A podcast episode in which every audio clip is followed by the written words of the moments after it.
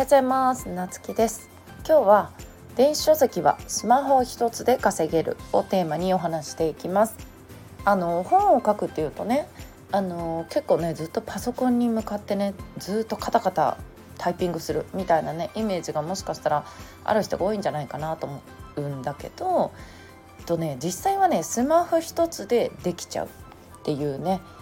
感じになってます。意外じゃないですかこれね。あの Google ドキュメントとかにあの全然ねスマホで入力できたりもするしでまあそれをね Kindle にアップすればいいだけなんでこんなに簡単にね出版できるんだっていう感じですよね。でまあうちはねあのスマホよりパソコンの方がねまあうちは使いやすいんでパソコンでやってますけどもしねパソコン慣れてないとかねあの持ってない方とかでもね結構スマホでできちゃうよっていうところっていうのとあとはその隙間時間にかけるっていうね例えば電車で通勤しているとしたらその電車の通勤時間の間にもスマホを開いてそのドキュメントにね入力していけばどんどんどんどんねこう自分の本っていうのがね完成に近づくわけですよね。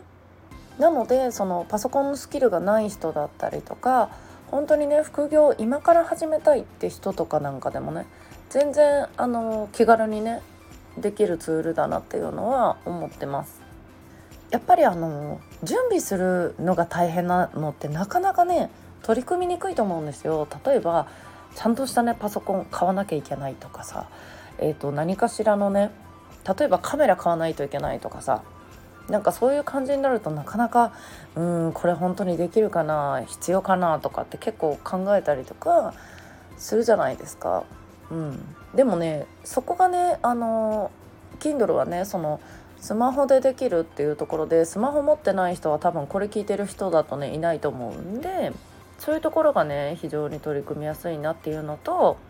あとはなんかそのきっとねあのスマホでメール打つとか、まあ、LINE 打つとかねそういうのも慣れてる人の方が多いんじゃないかなと思うんですよね。でまああの打つのがあの面倒くさかったらあの音声入力でもいいしね。でまあうちはそのビジネス系のねあの電子書籍のサポートその売り上げにつなげるためっていうかあとはね見込み顧客のリストを獲得するためのあの書き方っていうのをねおすすめしてるんですね。でも本当に副業でまあ本当にねちょっとでも副収入欲しいっていう方でも、まあ、例えばね小説好きの方だったら自分でね小説書いてあの Kindle にねアップしたりとか、まあ、あとは旅好きの方だったらその旅の情報とかねホテルの情報書いて Kindle にアップするとかそういうのでもねその印税だけでも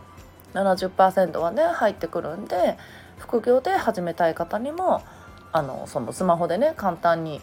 短時間でできるよっていうのをねお伝えしてみました。ということでまた明日もねためになる情報を配信していきますのでよかったら聞いてください。それでは今日も素敵な一日をお過ごしください。また明日